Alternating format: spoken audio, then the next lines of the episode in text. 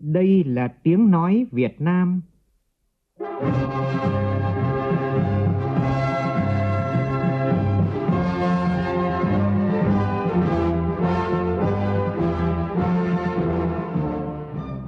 là tiếng nói Việt Nam,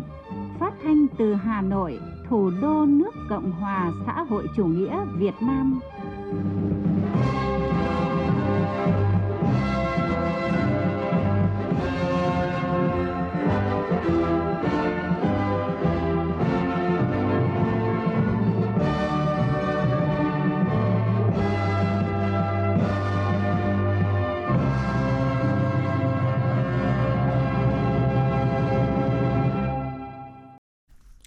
Biên tập viên Hoàng Ân kính chào quý vị và các bạn. Mời quý vị cùng nghe chương trình Thời sự trưa của Đài Tiếng Nói Việt Nam với những nội dung chính sau đây.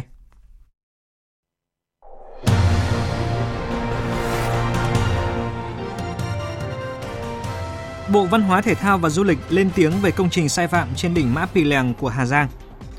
Văn phòng tỉnh ủy Sóc Trăng đã hoàn đủ số tiền lắp camera an ninh tại nhà của cán bộ Ban Thường vụ tỉnh ủy. Sau một thời gian tạm lắng, gần đây tình trạng lừa đảo qua điện thoại qua mạng lại bùng phát. Hàng trăm nạn nhân bị các đối tượng giả danh cơ quan tố tụng lừa hàng trăm triệu đồng. Mục tiêu điểm trưa nay, chúng tôi đề cập thực trạng này. Trong phần tin thế giới, Hội đồng Bảo an Liên Hợp Quốc hôm nay có cuộc họp kín nhằm thảo luận về vụ phóng tên lửa mới đây của Triều Tiên. Nhiều tổ chức và các quốc gia phản ứng đối với chiến dịch quân sự của Thổ Nhĩ Kỳ tại khu vực Đông Bắc Syria vào đêm qua.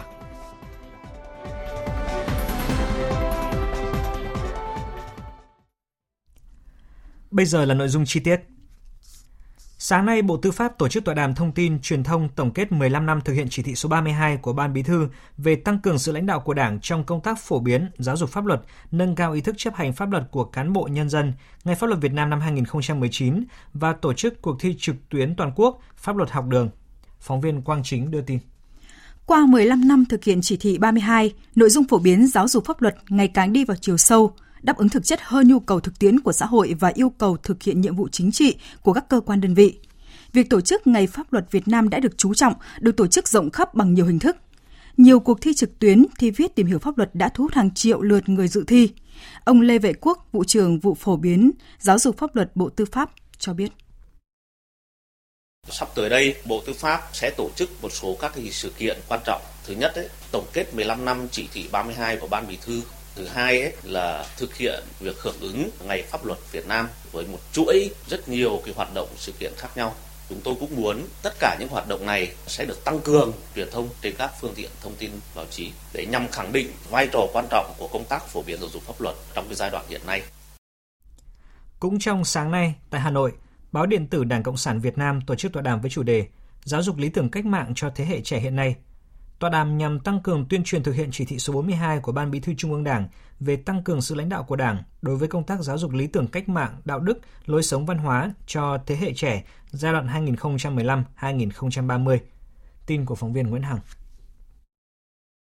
Tại tọa đàm, các đại biểu đều khẳng định sinh thời Chủ tịch Hồ Chí Minh đặc biệt chú trọng đến đội ngũ thanh niên, với sự nghiệp cách mạng. Chính vì thế, trong di chúc của người ngay sau phần nói về Đảng, Chủ tịch Hồ Chí Minh căn dặn bồi dưỡng thế hệ cách mạng cho đời sau là một việc làm rất quan trọng và rất cần thiết. Không phụ lòng mong mỏi của bác và sự quan tâm của Đảng, lớp lớp thế hệ trẻ thanh niên Việt Nam hôm nay đã nỗ lực học tập, lao động, phấn đấu, lập thân lập nghiệp,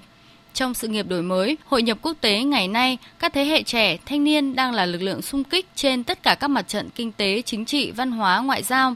Từ đó xuất hiện ngày càng nhiều những tấm gương điển hình tiêu biểu trong các lĩnh vực.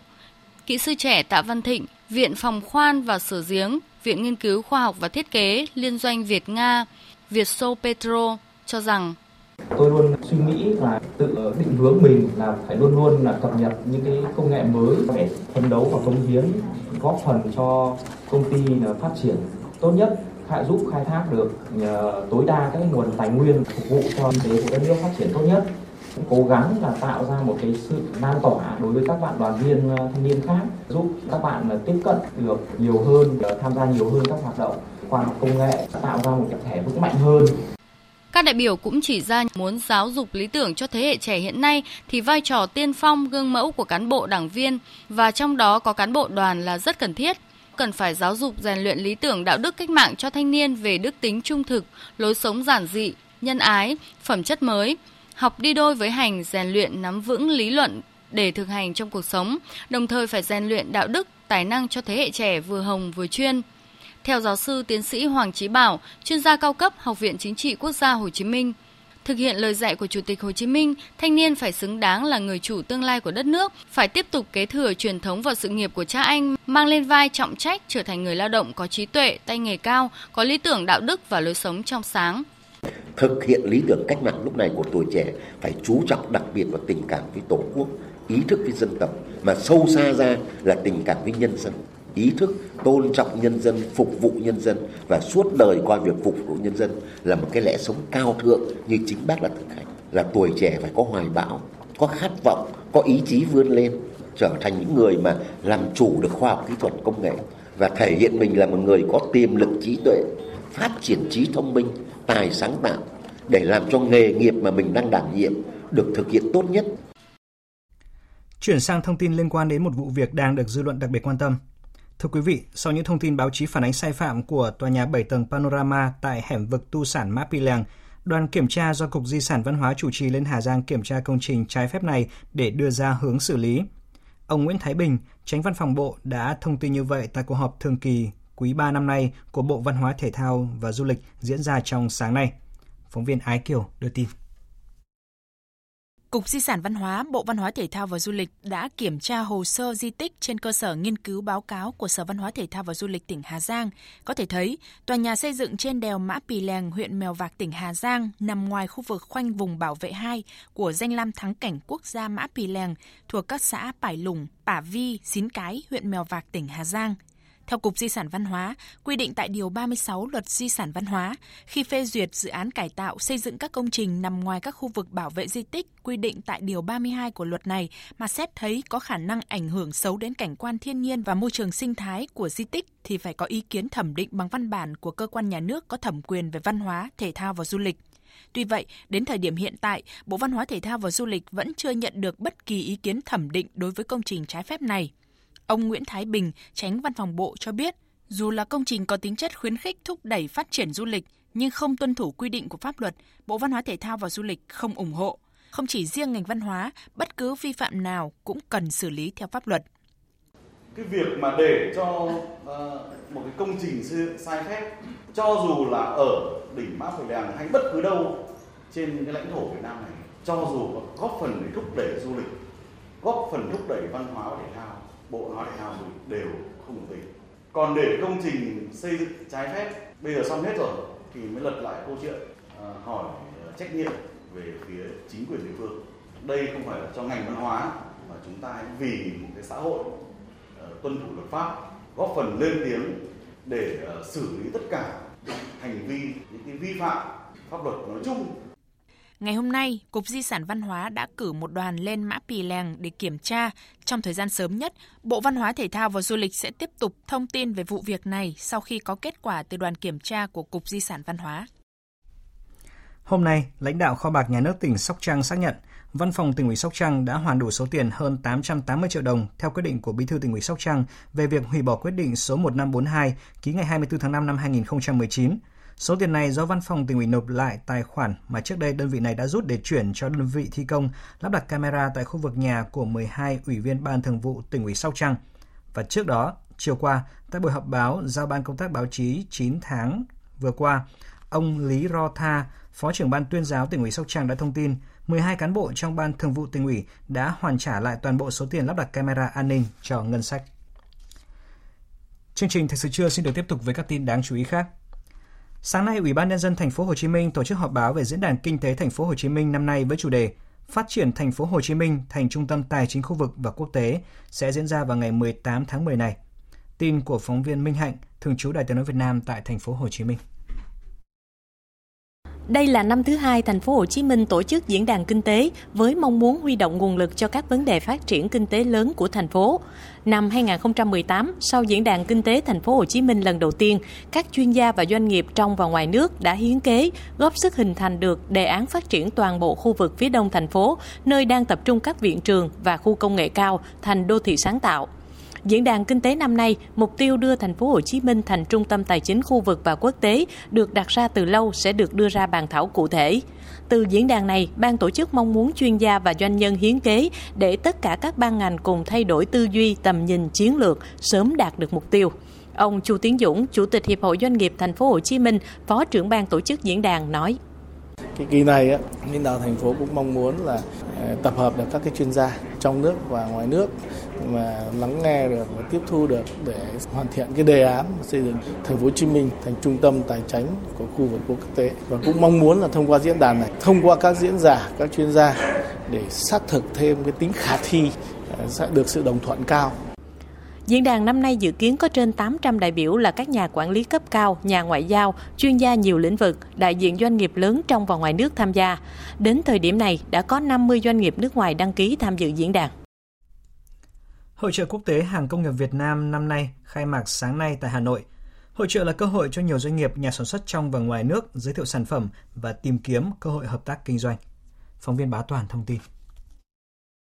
Hội trợ quốc tế hàng công nghiệp Việt Nam 2019 là hoạt động xúc tiến đầu tư và thương mại thường niên chuyên ngành về máy móc và thiết bị công nghiệp được tổ chức với quy mô lớn. Hội trợ năm nay có sự tham gia của hơn 350 doanh nghiệp trong nước và quốc tế của nhiều quốc gia và vùng lãnh thổ như Hàn Quốc, Nhật Bản, Trung Quốc,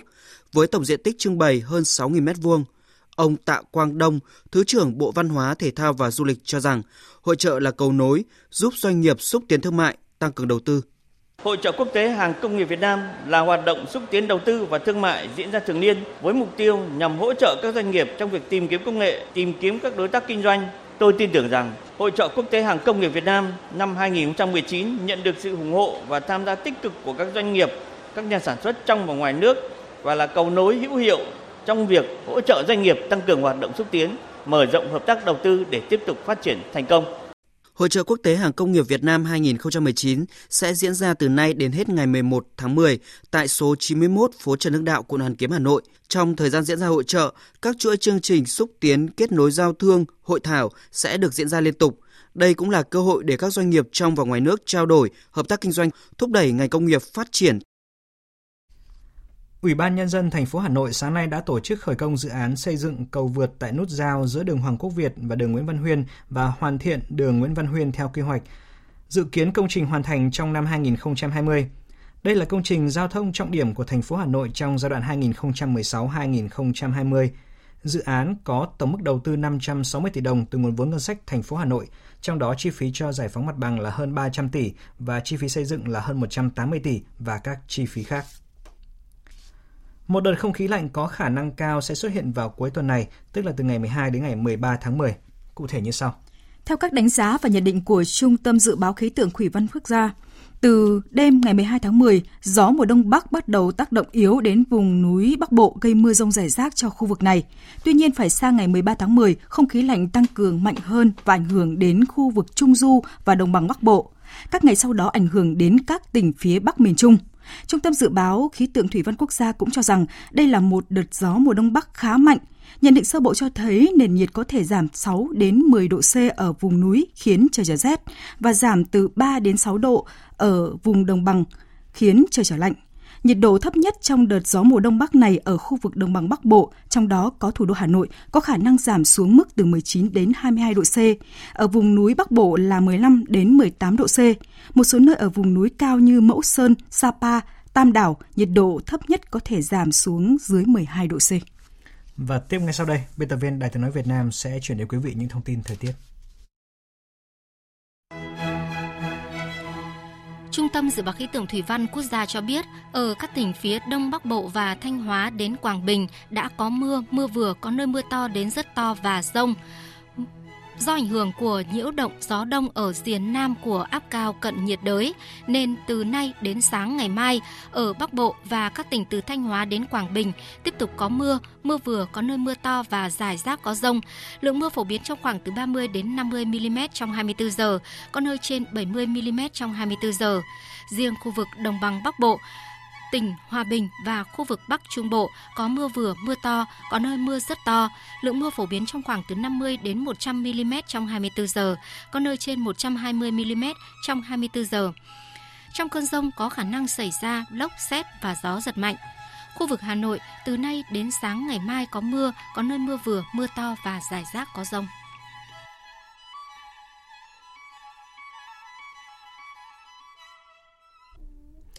Xin chuyển sang phần tin quốc tế. Truyền hình quốc gia Syria hôm nay đưa tin, chiến dịch quân sự của Thổ Nhĩ Kỳ nhằm vào lực lượng dân chủ Syria do người quốc lãnh đạo đã bắt đầu vào đêm qua tại khu vực Đông Bắc nước này. Nhiều tổ chức và các quốc gia trên thế giới đã có phản ứng đối với chiến dịch quân sự này của Thổ Nhĩ Kỳ. Biên tập viên Anh Tuấn tổng hợp thông tin. Thổ Nhĩ Kỳ đã tấn công nhằm vào khu vực Tantawi, nằm dưới quyền kiểm soát của lực lượng dân chủ Syria ở đông bắc nước này, đồng thời gọi chiến dịch của Thổ Nhĩ Kỳ là một hành động xâm lược. Phản ứng trước chiến dịch quân sự của Thổ Nhĩ Kỳ, Liên Hợp Quốc đã thông báo tổ chức này đang chuẩn bị cho điều tồi tệ nhất tại Đông Bắc Syria. Phát biểu tại Geneva, điều phối viên nhân quyền của Liên Hợp Quốc tại Syria, ông Panos Monduit nhấn mạnh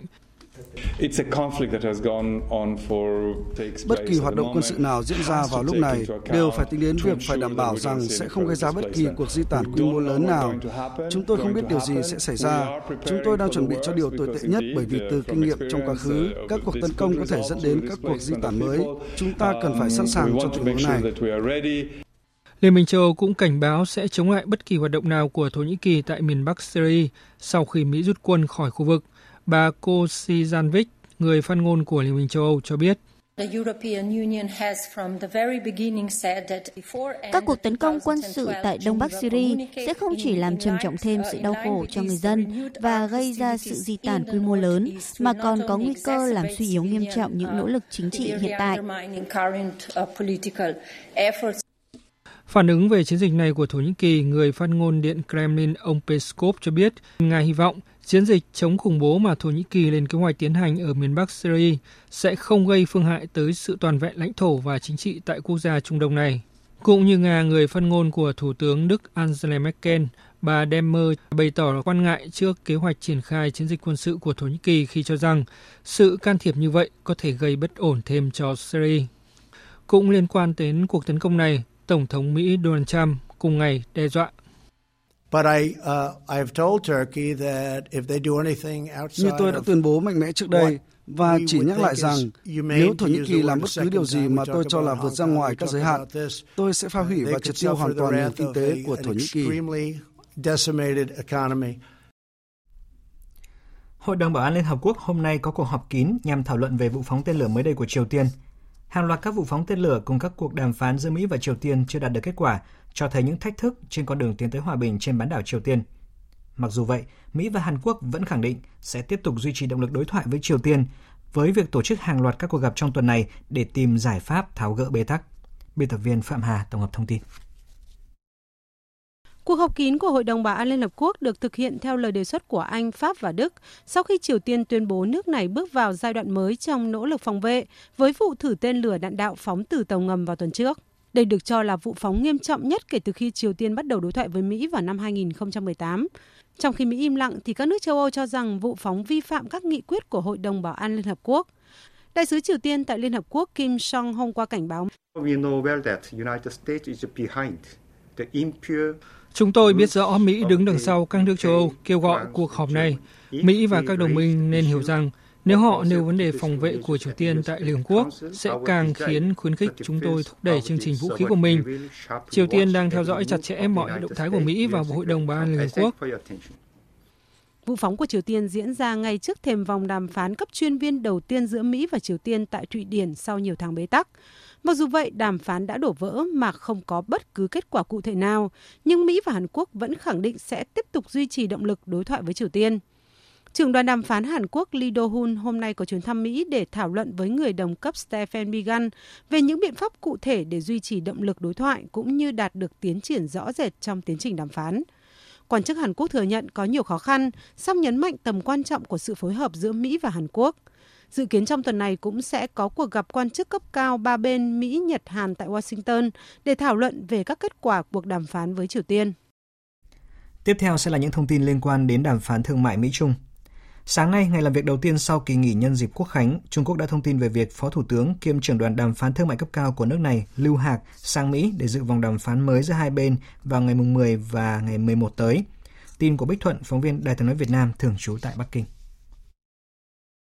Phía Trung Quốc tham dự vòng đàm phán lần này có Bộ trưởng Thương mại Trung Sơn, Thống đốc Ngân hàng Nhân dân Trung Quốc Dịch Cương cùng các quan chức phụ trách về tài chính, nông nghiệp, công nghiệp, công nghệ thông tin, ngoại giao và thương mại. Mặc dù Bắc Kinh không cho biết nội dung đàm phán, song thành phần đoàn đã phần nào tiết lộ những vấn đề mà hai bên có thể đưa ra bàn thảo.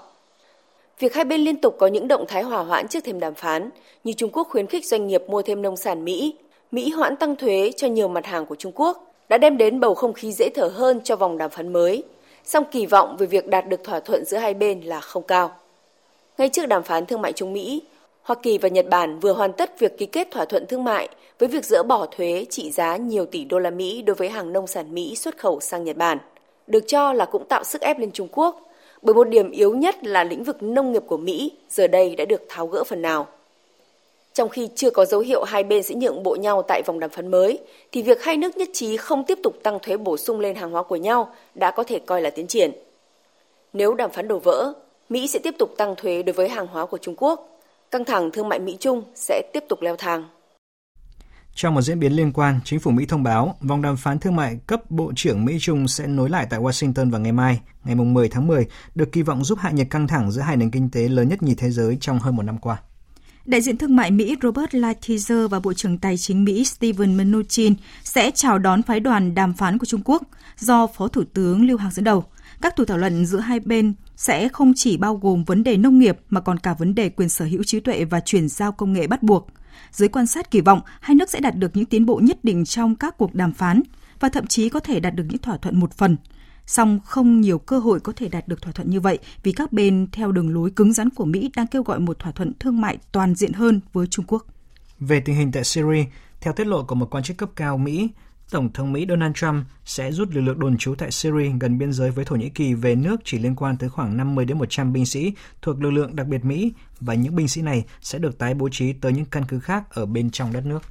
Theo quan chức này, đây không phải là rút quân khỏi Syria và trong bất kỳ trường hợp nào, việc tái phát triển lực lượng này cũng không phải là bật đèn xanh cho một cuộc tấn công quân sự của Thổ Nhĩ Kỳ nhằm vào các tay súng người quốc. Tuy nhiên, quan chức Mỹ cũng xác nhận nước này không phản đối hành động quân sự của Thổ Nhĩ Kỳ tại Syria. Hiện chính phủ Mỹ chưa đưa ra phản ứng về tính xác thực của thông tin này. Ngay trong sáng qua, các lực lượng Mỹ đã rút khỏi những tiền đồn quan trọng ở Rat Al Ain và Tan Abiad để tới một căn cứ quân sự nằm giữa hai khu vực. Trước đó, tối ngày 6 tháng 10, chính phủ Mỹ đã thông báo rút quân đội khỏi khu vực, nơi các tay súng người quốc tại Syria hoạt động mạnh. Thổ Nhĩ Kỳ gần như ngay lập tức tuyên bố sẵn sàng phát động một chiến dịch quân sự vào bất kỳ thời điểm nào.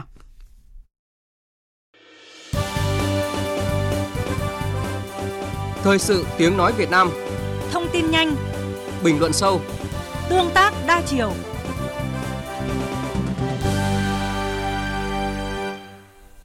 Thưa quý thính giả,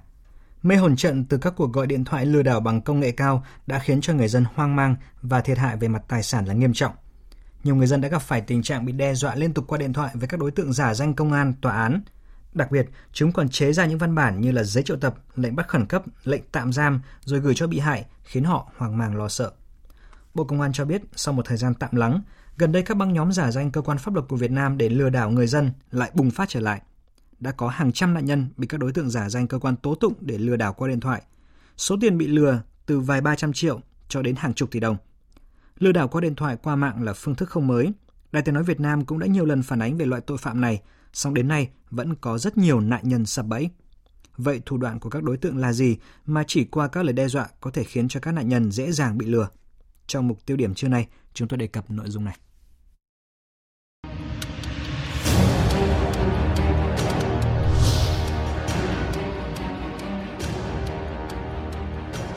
Chỉ vài phút đồng hồ sau một cuộc điện thoại, có thể quý vị sẽ mất toàn bộ số tiền tiết kiệm trong ngân hàng. Đó là những gì đang diễn ra dưới các chiêu thức, thủ đoạn ngày càng tinh vi của tội phạm lừa đảo qua mạng.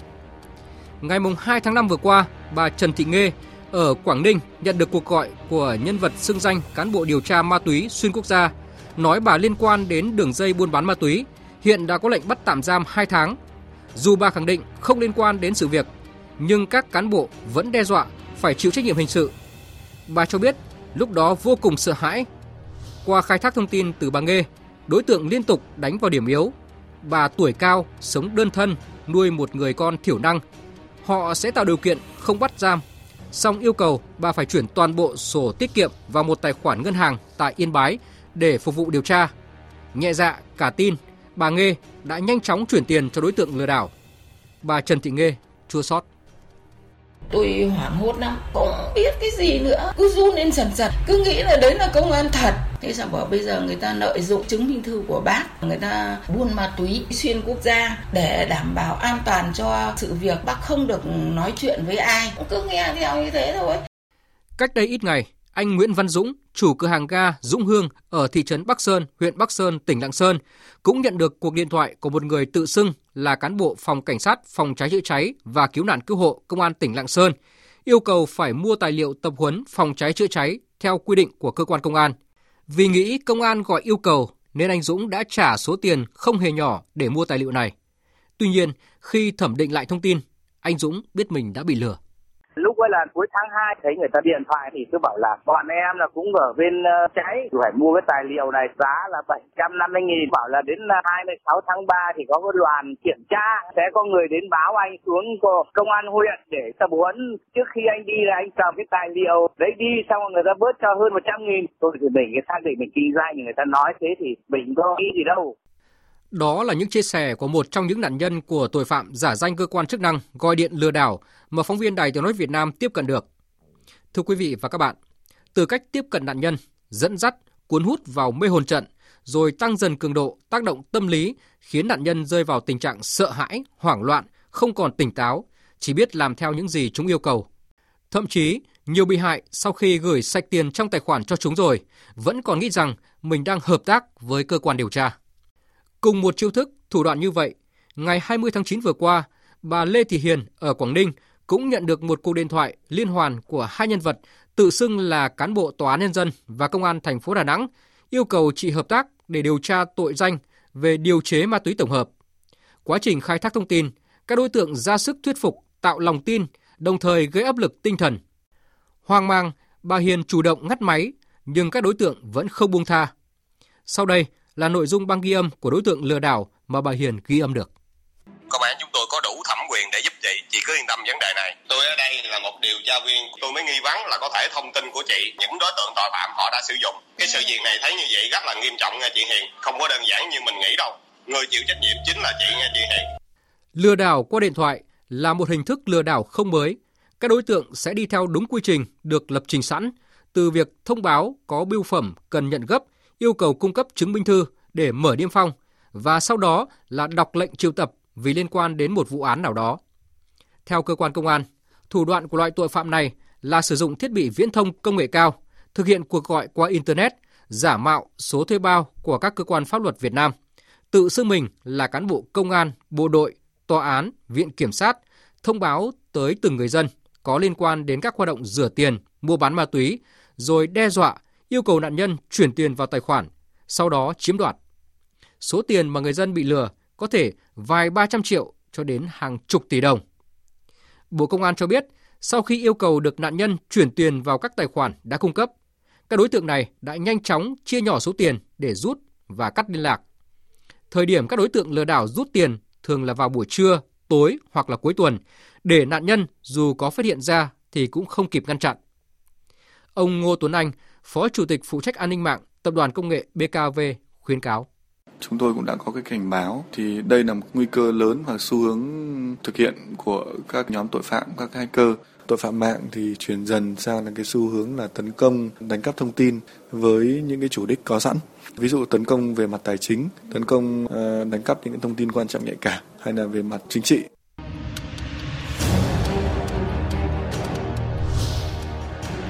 Thưa quý vị và các bạn, theo đánh giá của Bộ Công an, các vụ việc lừa đảo qua điện thoại vẫn diễn ra rất nhiều trong những năm gần đây trên hầu khắp các địa phương cả nước. Ngay tại các đô thị lớn, nơi tưởng chừng dân trí cao, mọi người đều hiểu biết pháp luật mà vẫn diễn ra tình trạng lừa đảo này. Trong bối cảnh thông tin cá nhân không còn là bí mật tuyệt đối, người dân phải nâng cao ý thức cảnh giác. Thưa quý thính giả, chúng tôi xin dẫn lại khuyến cáo của cơ quan công an khi nhận cuộc điện thoại lạ, người dân tuyệt đối không nên nghe theo hướng dẫn. Nếu thấy có biểu hiện nghi vấn, cần thông báo lực lượng công an gần nhất để có biện pháp ngăn chặn kịp thời. Khi đã lỡ chuyển tiền phát hiện bị lừa, cần cảnh báo ngay cho ngân hàng để phong tỏa tài khoản, tránh thiệt hại về kinh tế. Và trong chuyên mục uh, tiêu điểm vừa rồi chúng tôi có sử dụng tư liệu của đồng nghiệp tại Trung tâm Truyền thông Văn hóa thành phố Uông Bí, tỉnh Quảng Ninh. Vừa rồi là thời gian dành cho mục tiêu điểm. Chương trình Thời sự trưa xin được tiếp tục với những thông tin đáng chú ý sau đây.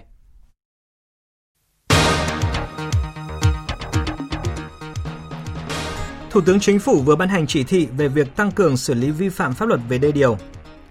Bộ Giao thông Vận tải có ý kiến về dự án thành lập hãng hàng không Vinpearl Air.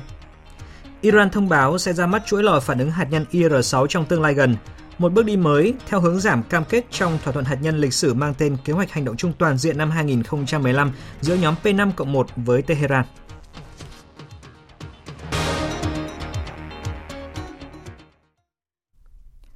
Thủ tướng Chính phủ vừa ban hành chỉ thị về việc tăng cường xử lý vi phạm pháp luật về đê điều. Chỉ thị nêu rõ, để tăng cường hiệu lực hiệu quả quản lý nhà nước, ngăn chặn xử lý kịp thời các vi phạm pháp luật về đê điều, Thủ tướng Chính phủ yêu cầu các bộ ngành, ủy ban nhân dân các tỉnh thành phố trực thuộc trung ương triển khai thực hiện nghiêm quy định của pháp luật về đê điều và các quy định pháp luật khác có liên quan.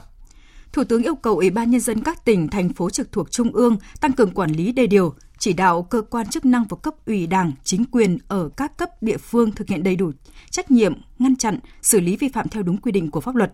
phối hợp chặt chẽ với các đơn vị liên quan thường xuyên kiểm tra, kịp thời phát hiện hành vi vi phạm, ngăn chặn ngay từ khi mới phát sinh, xử lý nghiêm, kiên quyết, dứt điểm từng vụ vi phạm, gắn trách nhiệm của người đứng đầu, nhất là người đứng đầu cấp ủy, chính quyền địa phương trong việc để xảy ra các vụ vi phạm và kết quả xử lý vi phạm pháp luật về đê điều trên địa bàn.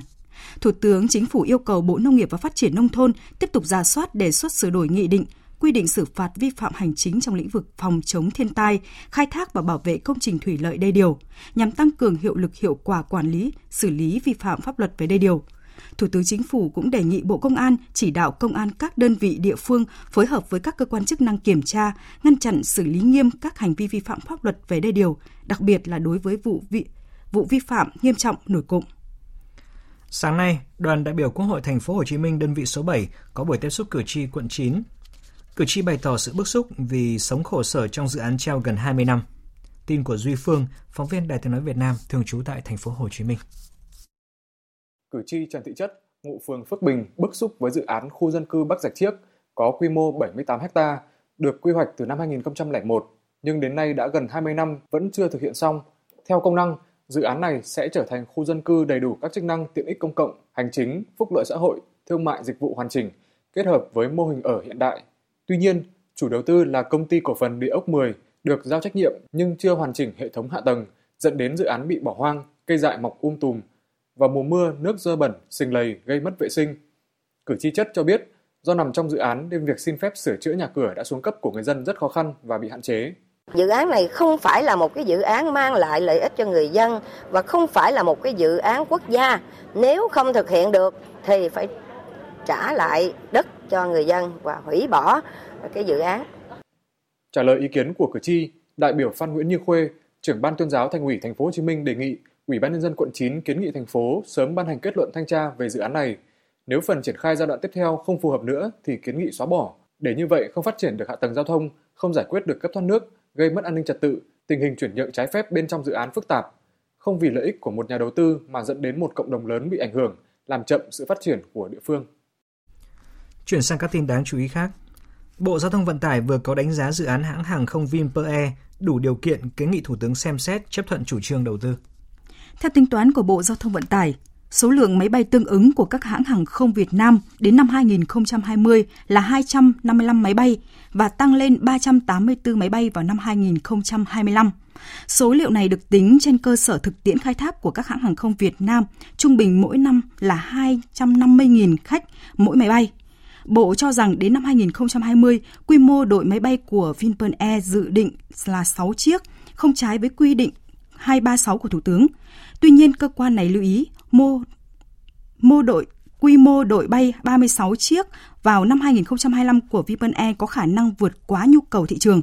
Bộ Giao thông Vận tải cũng đề nghị hãng bay của tỷ phú Phạm Nhật Vượng bổ sung kế hoạch đỗ máy bay qua các năm và đến năm 2025 vì sân bay căn cứ nội bài sẽ hết vị trí đỗ vào trong thời gian tới. Sân bay Tân Sơn Nhất cũng không còn vị trí đỗ máy bay. Trong giai đoạn đến năm 2022 nên việc phải bố trí máy bay đỗ qua đêm tại các cảng khác là điều cần tính đến. Sáng nay tại khu hội trợ triển lãm giao dịch kinh tế và thương mại số 489 Hoàng Quốc Việt Cầu Giấy Hà Nội, Trung tâm xúc tiến thương mại nông nghiệp Bộ Nông nghiệp và Phát triển nông thôn đã khai mạc hội trợ các sản phẩm thủy sản tại Hà Nội năm nay. Chủ đề hội trợ các sản phẩm thủy sản tại Hà Nội năm nay đó là phát triển ngành thủy sản theo hướng hiện đại, bền vững và hài hòa. Hội trợ có gần 100 gian hàng của các tổ chức đơn vị đến từ các sở nông nghiệp và phát triển nông thôn, trung tâm xúc tiến thương mại, trung tâm khuyến công các tỉnh thành phố trong cả nước, các công ty hợp tác xã, trang trại, cơ sở hoạt động trong lĩnh vực sản xuất chế biến và kinh doanh thủy sản. Sáng nay sau khi ờ, chuẩn bị mở cửa hàng, chủ tiệm vàng Hoàng An ở phường Tân Phước Khánh, thị xã Tân Uyên, tỉnh Bình Dương phát hiện tiệm của mình vừa bị trộm lục tung lấy đi khoảng gần 200 cây vàng gồm nhẫn, vòng, nữ trang trị giá nhiều tỷ đồng. Tới trưa nay, Công an tỉnh Bình Dương vẫn đang phong tỏa hiện trường điều tra nguyên nhân vụ mất trộm khoảng 200 cây vàng tại tiệm vàng này. Trích xuất hình ảnh từ camera cho thấy vào khoảng 1 giờ sáng nay, một nam thanh niên cao to bịt mặt nghi leo cột điện từ ban công lầu 1 rồi di chuyển xuống tầng trệt nơi để vàng và lấy đi số vàng vừa nêu rồi nhanh chóng tẩu thoát. Công an huyện Hướng Hóa tỉnh Quảng Trị hôm nay cho biết đơn vị đã phát hiện và bắt giữ một vụ vận chuyển trái phép 5 cá thể TT Java hiện nằm trong nhóm 1B thuộc động vật nguy cấp quý hiếm cấm vận chuyển mua bán. Hiện Công an huyện Hướng Hóa đang tổ chức truy bắt người phụ nữ vận chuyển số TT này đang bỏ trốn và giám định tăng vật mở rộng vụ án. Và ngay trong sáng nay, Trung tâm Bảo vệ Động vật Hoang dã tại Việt Nam thuộc Vườn Quốc gia Quốc Phương đã đến huyện Hướng Hóa để cứu hộ 5 cá thể TT này. Và nếu bạn yêu động vật hoang dã, đừng mua chúng làm vật cảnh bởi điều đó đồng nghĩa với việc bạn đang trực tiếp tham gia vào mạng lưới tội phạm buôn bán động vật hoang dã trái phép. Nếu bạn thấy động vật hoang dã bị nuôi nhốt, vận chuyển, quảng cáo, buôn bán, hãy gọi tới đường dây nóng miễn phí 1800 1522. Thưa quý vị, mấy năm gần đây, xâm hại tình dục trẻ em là vấn đề nhức nhối của xã hội. Sau khi các vụ xâm hại ấu dâm xảy ra gần đây, việc tuyên truyền cách phòng chống xâm hại cho học sinh đang được đẩy mạnh trong trường học. Tại thành phố Đà Nẵng, các trường học đã tăng cường tổ chức các buổi tuyên truyền giáo dục chuyên đề về cách phòng chống xâm hại tình dục cho học sinh. Phản ánh của phóng viên Phương Cúc, thường trú tại miền Trung. Thứ nhất là sẽ không tiếp xúc với người lạ, thứ hai là không nhận quà vặt của người lạ, ba là chúng ta có gặp người lạ thì hãy à, chạy thật xa và hãy báo cho người lớn. Thứ hai, chào cờ đầu tuần, trường em đều à, trưng bày những bài vẽ. Thầy tổng phụ trách luôn à, cho tụi em những bài học thông qua những bức vẽ như thế này. Đó là chia sẻ của hai em Lương Bích Hiếu và Huỳnh Ngọc Khánh Dung, học sinh trường Trung học cơ sở Lý Tự Trọng, quận Sơn Trà, thành phố Đà Nẵng, sau khi được học cách nhận biết và phòng chống xâm hại với trẻ em. Qua những buổi vẽ tranh tại trường, các em được thầy cô giảng về phòng chống xâm hại cho bản thân bằng nhiều cách như lồng ghép trong các buổi chào cờ vào sáng thứ hai hàng tuần hoặc buổi sinh hoạt lớp vào thứ bảy. Theo cô giáo Lê Thị Ánh Linh, trường tiểu học Nguyễn Tri Phương, quận Sơn Trà, thành phố Đà Nẵng, đối với lứa tuổi tiểu học, việc đầu tiên phải giúp các em phân biệt được đâu là hành vi xâm hại trẻ em. Cần phải dạy trẻ nhận biết các bộ phận cơ thể, dạy trẻ sự khác biệt giữa giới tính nam và giới tính nữ, không được cho người khác chạm vào vùng nhạy cảm và ngược lại, cần phải nói cho cha mẹ biết khi thấy dấu hiệu bất thường trong cơ thể. Cô giáo Lê Thị Ánh Linh cho biết. Bên cạnh những cái bài học giáo dục kỹ năng sống một cách có bài bản thì chúng ta còn phải tuyên truyền dưới cờ, giáo dục các em cần phải có những cái kỹ năng thích ứng như thế nào để đối phó lại những cái hành vi bạo lực đó. Theo báo cáo của Ủy ban nhân dân thành phố Đà Nẵng, thành phố hiện có hơn 200.000 trẻ em. Từ năm 2015 đến tháng 6 năm nay, có 65 trẻ em tại thành phố bị xâm hại. So với giai đoạn năm 2011-2015 đã giảm 54 trẻ bị xâm hại. Để bảo vệ chăm sóc và phòng chống xâm hại trẻ em, các cơ sở giáo dục tại thành phố thực hiện tích hợp nội dung giáo dục phòng chống bạo lực học đường xâm hại trẻ em vào các hoạt động giáo dục, chương trình giảng dạy ở các cấp bậc học. Thưa quý vị,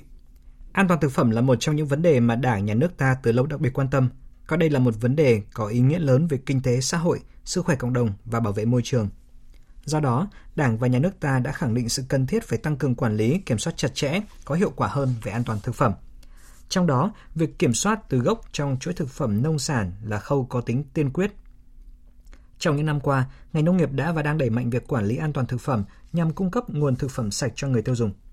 Tuy nhiên, do sản xuất nông nghiệp còn nhỏ lẻ manh mún nên vẫn còn tình trạng lạm dụng thuốc bảo vệ thực vật, thuốc thú y, hóa chất kháng sinh trong trồng trọt chăn nuôi. Vậy, làm thế nào để tăng cường năng lực chế biến, kiểm soát an toàn thực phẩm, an toàn dịch bệnh, vệ sinh môi trường trong sản xuất lương thực thực phẩm. Đây là vấn đề đang được cả xã hội quan tâm và là một trong những nhiệm vụ của chương trình Hành động quốc gia không còn nạn đói ở Việt Nam đến năm 2025. và ngày hôm nay chúng ta sẽ cùng bàn luận sâu về vấn đề này. Xin giới thiệu khách mời của chương trình, ông Nguyễn Như Tiệp, Cục trưởng Cục Quản lý Chất lượng Nông lâm sản và Thủy sản. Vâng, xin cảm ơn ông đã tham gia chương trình. Còn bây giờ, trước khi bước vào buổi trò chuyện, chúng ta sẽ cùng đến với một thông tin đáng chú ý sau. Theo Cục Quản lý Chất lượng Nông lâm sản và Thủy sản, 6 tháng đầu năm nay, các cơ quan chức năng đã tổ chức lấy mẫu giám sát đối với các sản phẩm chủ lực tiêu dùng có nguy cơ mất an toàn thực phẩm cao. Việc đảm bảo an toàn thực phẩm vẫn còn những thách thức. Từ đầu năm đến nay, ngành nông nghiệp đã kiểm tra 23.198 cơ sở, xử phạt hành chính 1.412 cơ sở sản xuất kinh doanh vật tư nông nghiệp, an toàn thực phẩm, nông lâm thủy sản với số tiền phạt hơn 9 tỷ đồng. Tình trạng đưa tạp chất vào tôm nguyên liệu, sản xuất, chế biến, xuất khẩu, kinh doanh, vận chuyển, tàng trữ tôm, các sản phẩm tôm có chứa tạp chất diễn ra khá phức tạp ở nhiều tỉnh, thành phố trong cả nước. Thưa ông, qua những tổng hợp vừa rồi thì có thể thấy là những năm gần đây, công tác đảm bảo an toàn thực phẩm trong lĩnh vực nông nghiệp đã có chuyển biến tích cực. Tuy nhiên thì vẫn còn nhiều những bất cập. Vâng, trong thời gian tới thì chúng ta cần phải có những giải pháp gì để khắc phục tình trạng này, thưa ông? Trong thời gian tới thì để khắc phục những cái tồn tại như tôi vừa nêu ấy thì chúng ta phải tập trung vào một số các nhóm giải pháp. Như tôi đã nói thì cái cơ chế chính sách uh, tiêu chuẩn quy chuẩn để mà điều chỉnh cái công tác đảm bảo vệ sinh an toàn thực phẩm nông lâm thủy sản là tương đối đầy đủ. Tuy nhiên là chúng ta cũng vẫn phải giả soát, giả soát để chúng ta đảm bảo là nó hài hòa hơn đối với lại cái chuẩn mực của thông lệ quốc tế. Cái điểm thứ hai ấy là liên quan đến cái ờ, ờ, công tác thông tin truyền thông chúng ta có hệ thống pháp luật ờ, và các cái chính sách để phát triển sản xuất kinh doanh nông lâm thủy sản an toàn tương đối là đầy đủ và toàn diện. Tuy nhiên là chúng ta phải nói, phải truyền thông mạnh mẽ hơn nữa thông qua các phương tiện thông đại chúng, đặc biệt là đài phát thanh, đài truyền hình. Vâng, xin cảm ơn ông. Thưa quý vị, kiểm soát từ gốc trong chuỗi thực phẩm nông sản, đó chính là kiểm soát chặt chẽ từ khâu sản xuất ban đầu trên thực tế, nếu làm tốt khâu này thì mới có thể hy vọng có một sản phẩm nông sản an toàn tới bàn ăn. Và giải pháp cho vấn đề này chính là liên kết sản xuất theo chuỗi giá trị. Thực tế, trong các năm qua, nhiều địa phương đã thực hiện rất tốt mô hình này. Mô hình liên kết chăn nuôi theo chuỗi của Hội chăn nuôi và tiêu thụ gà đồi Ba Vì, Hà Nội là một trong những mô hình như thế. Được thành lập từ tháng 12 năm 2014, từ hơn 40 hộ ban đầu, đến nay hội đã thu hút được hơn 60 hội viên ở nhiều xã tham gia, chủ yếu ở Thụy An, Cẩm Lĩnh, Ba Trại. Hoạt động chính của hội là xây dựng chuỗi liên kết chăn nuôi và tiêu thụ sản phẩm gà thịt trên địa bàn huyện Ba Vì. Các hộ nuôi gà ở Ba Vì đều có thể đăng ký tham gia hội, chỉ cần cam kết tuân thủ các quy định của hội, đặc biệt là tuân thủ quy trình chăn nuôi đảm bảo an toàn thực phẩm. Với những nỗ lực của thành viên hội, năm 2017, gà đồi Ba Vì được cấp giấy chứng nhận nhãn hiệu tập thể. Đây là bước đệm cho mô hình liên kết nuôi gà đồi phát triển, Hiện Hội chăn nuôi và tiêu thụ gà đồi Ba Vì đang có tổng đàn khoảng 192.000 con. Mỗi năm, hội cung cấp cho thị trường khoảng hơn 100.000 con gà thương phẩm, đạt sản lượng hơn 200 tấn gà thịt. Vâng, qua mô hình vừa rồi thì có thể thấy là việc liên kết chăn nuôi theo chuỗi vừa nâng cao hiệu quả sản xuất, vừa giúp cung cấp ra thị trường những sản phẩm an toàn, lại đảm bảo vệ sinh môi trường trong sản xuất. Vậy thưa ông, thời gian tới làm thế nào để có thể nhân rộng các mô hình này ạ? Ờ, để mà nhân rộng thì chính sách trung ương có rồi thì địa phương phải có chính sách cho phù hợp với từng địa phương thì phải cụ thể hóa thể chế hóa nó ra rồi phải ưu tiên nguồn lực để đầu tư Đấy, rồi có cái các cái chính sách rất là uh, thu hút được cái đầu tư của doanh nghiệp vào đúng không thế và phải có cái chính sách đặc thù để mà đẩy nhanh cái việc uh, xây dựng các và phát triển hợp tác xã kiểu mới có đầy đủ các cái chức năng theo cơ chế thị trường. Xin cảm ơn ông. Thưa quý vị, mặc dù nhà nước và các cơ quan chức năng đã có nhiều giải pháp để nâng cao vệ sinh an toàn thực phẩm cũng như là tạo ra hành lang pháp lý để bảo vệ sức khỏe người tiêu dùng, tuy nhiên vấn đề kiểm tra kiểm soát vẫn đang gặp rất nhiều khó khăn. Vì vậy, để nâng cao chất lượng thì phải không ngừng mở rộng và nâng cao chất lượng thực phẩm cũng như là công tác tuyên truyền cho mọi tầng lớp nhân dân. Mỗi người dân cũng cần phải nâng cao hơn nữa trách nhiệm của mình trong công cuộc này.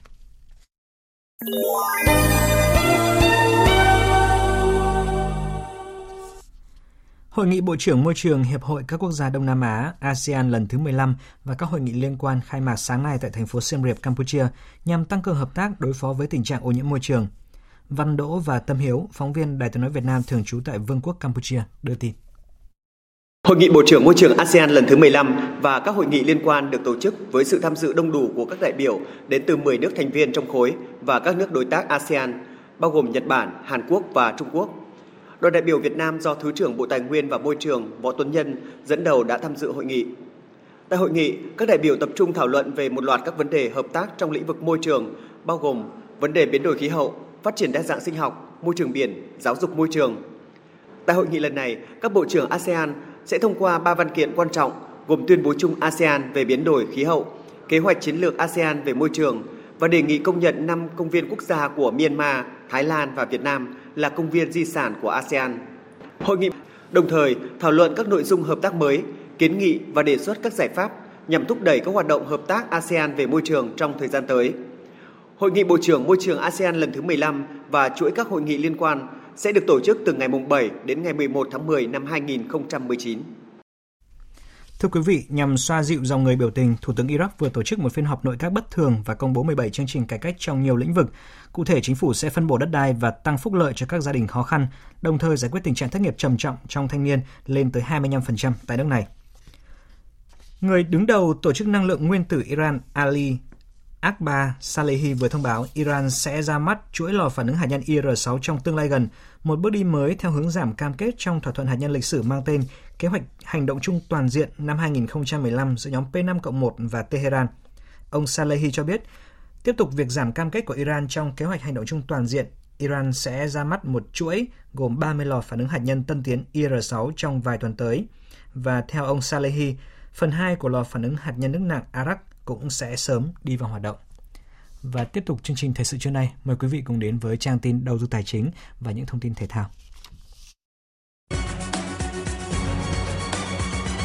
Trang tin đầu tư tài chính. Thưa quý vị và các bạn, giá vàng SJC tại công ty vàng bạc đá quý Sài Gòn đang niêm yết ở mức mua vào 41 triệu 500 nghìn đồng một lượng, bán ra 41 triệu 800 nghìn đồng một lượng, giảm 150 nghìn đồng mỗi lượng ở cả hai chiều mua và bán so với chốt phiên hôm qua. Công ty vàng bạc đá quý Bảo Tín Minh Châu niêm yết giá vàng dòng thăng long 4 số 9 mua vào là 41 triệu 430 nghìn đồng một lượng, bán ra 41 triệu 930 nghìn đồng một lượng. Sáng nay, Ngân hàng Nhà nước công bố tỷ giá trung tâm của đồng Việt Nam với đô la Mỹ ở mức 23.157 đồng đổi 1 đô la Mỹ, tăng 2 đồng so với hôm qua. Tỷ giá tham khảo tại Sở giao dịch Ngân hàng Nhà nước hiện mua vào là 23.200 đồng 1 đô la Mỹ và bán ra là 23.800 đồng đổi 1 đô la Mỹ, không đổi ở cả hai chiều mua và bán so với phiên trước. Mới đây, một số ngân hàng đã công bố kết quả kinh doanh 9 tháng năm 2019 với mức lãi rất tốt. Cụ thể, 9 tháng qua, tổng huy động vốn của Ngân hàng Thương mại Cổ phần Ngoại thương Việt Nam Vietcombank đạt hơn 998.000 tỷ đồng, hoàn thành 101% kế hoạch quý 3 năm nay. Ngân hàng Thương mại Cổ phần Sài Gòn Thương Tín Sacombank cũng đã bạo lãi tính đến ngày 30 tháng 9, lợi nhận trước thuế đạt 2.491 tỷ đồng, tăng hơn 89% so với cùng kỳ năm ngoái. Ngân hàng Thương mại Cổ phần Tiên Phong TPBank tổng lợi nhuận trước thuế đạt 2.404 tỷ đồng, hoàn thành trên 75% kế hoạch mục tiêu đề ra từ đầu năm. Từ đầu năm đến nay, nhiều đợt sốt đất liên tục diễn ra tại Đà Nẵng, kéo dài đến giữa năm, đã đẩy giá đất tại một số dự án như Golden Hill, Phước Lý, Nam Hòa Xuân, tại các quận Sơn Trà, Cẩm Lệ, Ngũ Hành Sơn, Liên Triểu tăng đột biến. Nguyên nhân là các nhà đầu cơ đã tạo cơn sốt ảo, các chuyên gia bất động sản cho rằng người dân cần tìm hiểu kỹ khi đầu tư đất, tránh gây ra bong bóng bất động sản. Xin chuyển sang các thông tin diễn biến trên thị trường chứng khoán. Thưa quý vị và các bạn, chung xu hướng của các thị trường trong khu vực, thị trường chứng khoán Việt Nam cũng hồi phục ngay từ những phút mở cửa phiên sáng nay. Dẫn dắt thị trường là các mã blue chip BVH, MSN, REE và các cổ phiếu ngân hàng VCB, MBB, TCB. Kết thúc phiên giao dịch sáng nay, VN Index đạt 982,85 điểm, HN Index đạt 102,53 điểm. Đầu tư tài chính biến cơ hội thành hiện thực. Đầu tư tài chính biến cơ hội thành hiện thực. Thưa quý vị và các bạn, trong 9 tháng năm nay, tổng phương tiện thanh toán tăng 8,58%, tín dụng tăng 8,64%. Từ nay đến cuối năm, Ngân hàng Nhà nước cho biết tăng trưởng tín dụng ngành ngân hàng sẽ đạt 14% như mục tiêu đề ra đầu năm. Phóng viên Bảo Ngọc thông tin. Ngành ngân hàng từ đầu năm 2019 để đạt được các chỉ tiêu kinh tế vĩ mô của Quốc hội, chính phủ kiểm soát lạm phát cả năm dưới 4%, tăng trưởng kinh tế khoảng 6,8%. Thống đốc Ngân hàng Nhà nước đã ban hành chỉ thị số 01 về tổ chức thực hiện các nhiệm vụ, giải pháp trọng tâm của ngành ngân hàng trong năm nay đặt mục tiêu định hướng tổng phương tiện thanh toán tăng khoảng 13%, tín dụng tăng 14%, có điều chỉnh phù hợp với diễn biến và tình hình thực tế. Từ ngày 16 tháng 9, Ngân hàng Nhà nước đã điều chỉnh giảm 0,25% một năm các mức lãi suất điều hành để tiếp tục tạo điều kiện hỗ trợ nền kinh tế và thanh khoản của hệ thống tổ chức tín dụng. Chỉ đạo tổ chức tín dụng chủ động ra soát, cân đối tài chính để áp dụng lãi suất cho vay hợp lý trên cơ sở lãi suất huy động và mức độ rủi ro của khoản vay, đảm bảo an toàn tài chính trên cơ sở đánh giá diễn biến kinh tế vĩ mô và thị trường tiền tệ trong nước và quốc tế, đặc biệt trong bối cảnh nhiều ngân hàng trung ương tiếp tục cắt giảm lãi suất. Ông Đào Minh Tú, Phó Thống đốc Ngân hàng Nhà nước cho biết mặt bằng lãi suất có thể được điều chỉnh trong thời gian tới để phù hợp với kinh tế thị trường, trên cơ sở không ảnh hưởng đến những đơn vị liên quan như các doanh nghiệp. Làm sao cho nó hài hòa được giữa người vay, người gửi tiền, làm sao hài hòa được cái chỉ số lạm phát với cái lãi tiền lãi thật của người gửi tiền trong cái lãi suất thế và làm sao hài hòa đảm bảo được cái chi phí, nghiệp vụ của các ngân hàng thương mại và cái lợi nhuận phải có để đảm bảo được ổn định tài chính, cũng như nâng cao được cái năng lực quản trị tài chính của các ngân hàng thương mại. Tiếp tục tạo dư địa, cũng như tạo ra một, gửi đến một cái thông điệp cho nền kinh tế, cho thị trường rằng cái việc giảm lãi suất đó là tiếp tục chúng ta tăng cường và đẩy mạnh đầu tư và tạo điều kiện ổn định cho các doanh nghiệp, hỗ trợ cho các doanh nghiệp nhất là những tháng cuối năm. Về tình hình cơ cấu lại hệ thống ngân hàng, toàn hệ thống tổ chức tín dụng đã xử lý được gần 225.000 tỷ đồng nợ xấu, xác định theo nghị quyết 42. Tỷ lệ nợ xấu nội bảng đến cuối tháng 6 năm nay là 1,9%. Ông Nguyễn Trọng Du, Phó Tránh Thanh tra Giám sát Ngân hàng, Cơ quan Thanh tra Giám sát Ngân hàng cho biết những định hướng từ nay đến cuối năm. Trong thời gian tới thì ngân hàng nước dự kiến sẽ đẩy mạnh một số cái nội dung liên quan đến công tác cơ cấu lại hệ thống các tuyển dụng cũng như là xử lý nợ xấu, để ra soát để hoàn thiện khuôn khổ pháp lý cho việc à, cơ cấu lại cũng như là xử lý nợ xấu. Là tập trung à, chỉ đạo các các à, tổ chức tín dụng triển khai quyết liệt các cái phương án cơ cấu lại đã được phê duyệt, cũng như các tổ chức mà chưa được phương phê duyệt thì tiếp tục là hoàn thiện để báo cáo cấp có quyền sớm phê duyệt thì ngân hàng tiếp tục phối hợp với bộ ngành để sớm có thể có cái phương án tăng vốn cho các ngân hàng thương mại nhà nước nắm giữ trên 50% vốn điều lệ.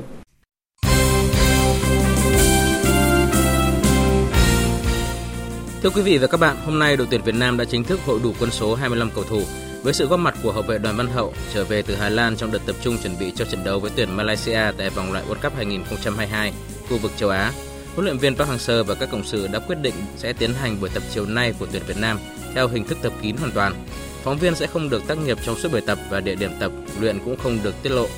Ngày mai hai đội Việt Nam và Malaysia đều có buổi tập làm quen trên sân Mỹ Đình. Đây là buổi tập mà theo quy định mỗi đội đều phải dành cho phóng viên 15 phút tác nghiệp. Về phía tuyển Malaysia, huấn luyện viên Tăng Trường Huê cũng thừa nhận đội bóng của ông đang đối diện với cuộc khủng hoảng khi có 6 cầu thủ không thể tập luyện vì các mức độ chấn thương khác nhau. Sau trận giao hữu thắng Sri Lanka 6-0, huấn luyện viên Tăng Trường Huê chính thức chốt danh sách 23 cầu thủ chuẩn bị cho trận gặp đội tuyển Việt Nam. Trong đó ba cầu thủ bị loại đều là những người chưa hoàn toàn bình phục chấn thương. Ông cho biết, Sarek Batiban và Aram đã luyện tập cùng chúng tôi từ tháng trước Tuy nhiên tôi không thể điền tên họ vào danh sách vì họ đều đang bọc chấn thương. Chúng tôi hy vọng những nhân tố mới có thể hòa nhập với lối chơi của đội bóng. Liên quan đến công tác chuẩn bị cho trận đấu trên sân Mỹ Đình vào ngày 10 tháng 10, Liên đoàn bóng đá Việt Nam vừa tổ chức cuộc họp thảo luận các phương án về công tác đảm bảo an ninh an toàn cho trận đấu với sự góp mặt của Tổng cục Thể dục Thể thao, Khu Liên hợp Thể thao Quốc gia Mỹ Đình, các đơn vị nghiệp vụ của Công an Hà Nội. Ban tổ chức kiên quyết ngăn chặn và xử lý nghiêm hành vi đốt pháo nổ, pháo sáng trên sân vận động – có phương án phòng ngừa từ xa các đối tượng quá khích, đối tượng cung cấp sử dụng vũ khí, pháo nổ, pháo sáng. Ban tổ chức sẽ mở cổng kiểm soát khán giả tới lúc 16 giờ, 4 tiếng trước giờ bóng lăn. Liên đoàn bóng đá Indonesia vừa ra thông báo thay đổi địa điểm và giờ thi đấu với tuyển Việt Nam tại bảng G vòng loại World Cup 2022 khu vực châu Á. Theo kế hoạch ban đầu, trận đấu giữa hai đội vào ngày 15 tháng 10 sẽ diễn ra tại sân Bung Karno của Jakarta. Tuy nhiên, vì lý do an ninh không đảm bảo, nên Liên đoàn bóng đá Indonesia đã chuyển trận đấu này đến sân Kamten, Iwayan Dista, thành phố Ganja, Bali. Đây là sân đấu có sức chứa 18.000 chỗ ngồi, nhỏ hơn nhiều so với Bung Karno, sức chứa 100.000 chỗ ngồi. Bên cạnh đó, Liên đoàn bóng đá Indonesia cũng thay đổi giờ thi đấu giữa đội tuyển Indonesia với Việt Nam vào lúc 18 giờ 30 ngày 15 tháng 10 theo giờ Việt Nam. Ban tổ chức V-League 2019 vừa công bố danh sách 8 cầu thủ không được thi đấu vòng 25. Đáng chú ý nhất trong danh sách này là trường hợp của Nguyễn Văn Quyết, tiền vệ thuộc biên chế Hà Nội FC bị treo giò vì có pha và bóng thô bạo với đình đồng của sông Lam Nghệ An ở trận đấu muộn vòng 24 trên sân Vinh. Những cầu thủ khác bị treo giò ở vòng 25 gồm có Gieme Đê Linh và Lê Mạnh Dũng của Hải Phòng, Nguyễn Thanh Long của Bình Dương, Dương Văn Khoa của Than Quảng Ninh, Lâm Anh Quang của Nam Định, Nguyễn Tấn Điền của Khánh Hòa và Nguyễn Bá Sơn của Sài Gòn FC. Vòng 25 V-League 2019 sẽ tranh tài vào ngày 19 tháng 10, 4 ngày sau khi tuyển Việt Nam kết thúc trận đấu với tuyển Indonesia ở vòng loại thứ hai World Cup 2022 khu vực châu Á. Tiếp theo là những tin thể thao đáng chú ý khác. Hôm qua, đoàn thể thao Việt Nam có tấm vé chính thức thứ hai tham dự Olympic 2020 khi vận động viên Lê Thanh Tùng thi đấu xuất sắc tại giải thể dục dụng cụ thế giới 2019, giành quyền và chung kết nội dung nhảy chống với số điểm chung cuộc là 14.633. Trước Lê Thanh Tùng, kình ngư Nguyễn Huy Hoàng là vận động viên đầu tiên của Việt Nam giành vé tới Olympic 2020 sau khi đạt chuẩn A nội dung bơi 800m tự do nam tại giải vô địch thế giới 2019. Trong ngày thi đấu thứ 5 của giải vô địch bắn súng quốc gia 2019 đang diễn ra tại trường bắn Trung tâm huấn luyện thể thao quốc gia Hà Nội, các xạ thủ chủ nhà thi đấu rất thành công khi đoạt chọn bộ huy chương vàng cá nhân và đồng đội của hai nội dung 10m súng trường hơi di động hỗn hợp nam và đĩa bay cháp hỗn hợp đồng đội. Huy chương vàng thứ 5 của đoàn chủ nhà thuộc về bộ ba Vũ Thành Hưng, Phùng Việt Dũng và Phạm Ngọc Thanh ở nội dung đồng đội 500m xuống trường ba tư thế nam. Đoàn quân đội giành 3 huy chương vàng, đồng thời lập kỷ lục quốc gia nội dung 10m súng ngắn hơi hỗn hợp đồng đội. Trên bảng xếp hạng toàn đoàn, quân đội dẫn đầu với 18 huy chương vàng, đứng thứ nhì là chủ nhà Hà Nội được 15 huy chương vàng, còn đoàn thành phố Hồ Chí Minh giành 3 huy chương vàng xếp thứ ba. Tối qua, giải vô địch các môn bóng bàn, cầu lông, cử tạ, cờ vua, boxia người khuyết tật toàn quốc năm 2019 đã khai mạc tại tỉnh Thái Nguyên. Giải có sự tham dự của 17 tỉnh thành trong cả nước với 321 cán bộ huấn luyện viên, vận động viên. Trước đó trong tháng 7, thành phố Cần Thơ đã đăng cai tổ chức thi đấu hai môn điền kinh và bơi lội. Dự báo thời tiết Bắc Bộ và khu vực Hà Nội nhiều mây có mưa, có nơi mưa vừa, mưa to và rải rác có rông. Riêng khu vực Đồng bằng Bắc Bộ và Hòa Bình có mưa vừa, mưa to, có nơi mưa rất to, gió Đông Bắc đến Đông cấp 2, cấp 3. Trong cơn rông có khả năng xảy ra lốc, xét và gió giật mạnh, nhiệt độ từ 22 đến 30 độ, vùng núi có nơi dưới 21 độ. Các tỉnh từ Thanh Hóa đến Thừa Thiên Huế nhiều mây, có mưa, có nơi mưa vừa, mưa to và rải rác có rông. Riêng phía Bắc có mưa vừa, mưa to, có nơi mưa rất to, gió nhẹ. Trong cơn rông có khả năng xảy ra lốc, xét và gió giật mạnh. Nhiệt độ từ 22 đến 31 độ. Riêng phía Bắc, nhiệt độ từ 26 đến 29 độ. Các tỉnh ven biển từ Đà Nẵng đến Bình Thuận có mây, chiều nắng, chiều tối và đêm có mưa rào và rông vài nơi gió nhẹ, nhiệt độ từ 23 đến 33 độ. Tây Nguyên và Nam Bộ có mây, chiều nắng, chiều tối và đêm có mưa rào và rông vài nơi gió nhẹ, nhiệt độ từ 19 đến 32 độ. Tiếp theo là dự báo thời tiết biển.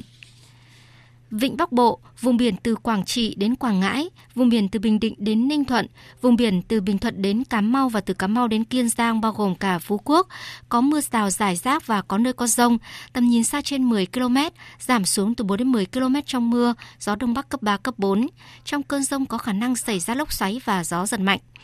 Khu vực Biển Đông có mưa rào và rông vài nơi, tầm nhìn xa trên 10 km, gió Đông Bắc đến Đông cấp 4, cấp 5. Riêng phía Đông Bắc có lúc cấp 6, giật cấp 7.